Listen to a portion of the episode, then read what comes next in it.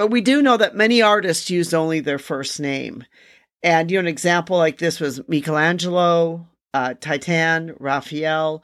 They all used their first name. There are some people that have said maybe he signed his name with only his first name because of the fact that these other great artists didn't. He wanted to show that he was just as great as they were.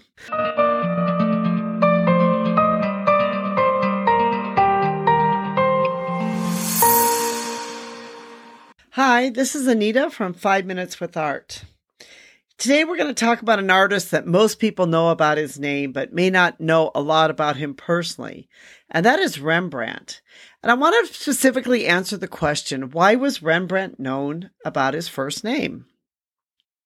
Actually, the truth is that Rembrandt changed how he signed his paintings many times, and Rembrandt was his first name, but it's not a very common Dutch name, and he actually added the D behind his name later in his life. His actual first name was Rembrandt, which was spelt without the D, which was R-E-M-B-R-A-N-T. And then he later added the D, which was silent, for the name Rembrandt. We don't really know why he added the D to it, but we do know that he did.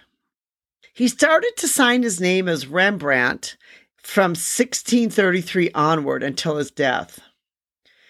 You know, there were many different ways that he sort of assigned, which he signed his name, but, and you know, we don't really know why he changed to sign his name this way from 1633 onward.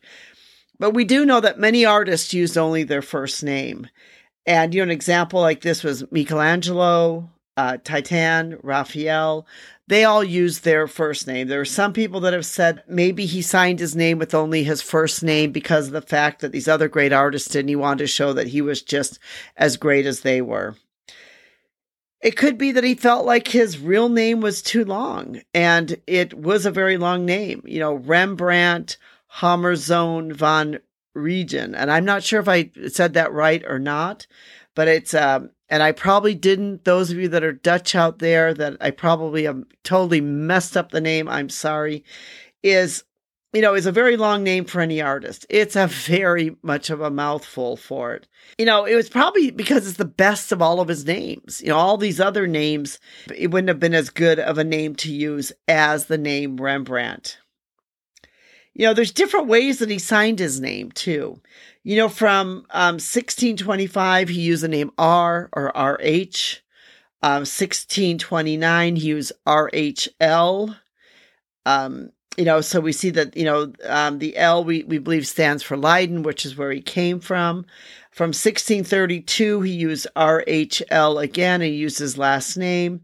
There was a period, maybe about 10 years, where he used all these different ways of signing his name until finally in 1633, he settled on signing his name as just Rembrandt.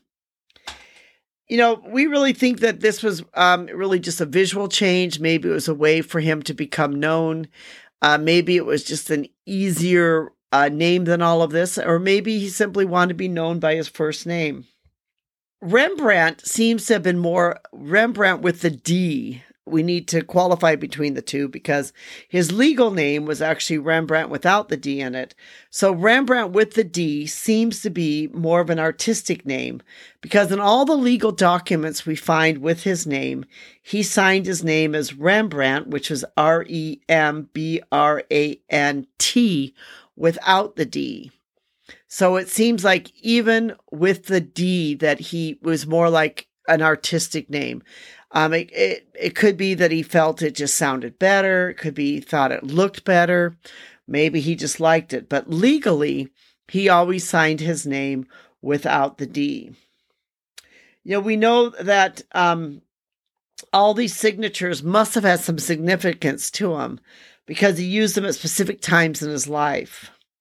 And that D, you know, adding the D to his name must have had some specifics to it, but we really don't know exactly why. I guess we can suppose and we can say, you know, maybe he just liked it. Maybe it had some other significance to him.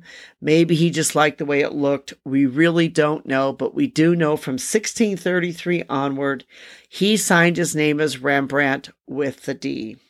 If you'd like to read more, I have a blog that I've written on this, which gives more information on this, called Why is Rembrandt Known by His First Name?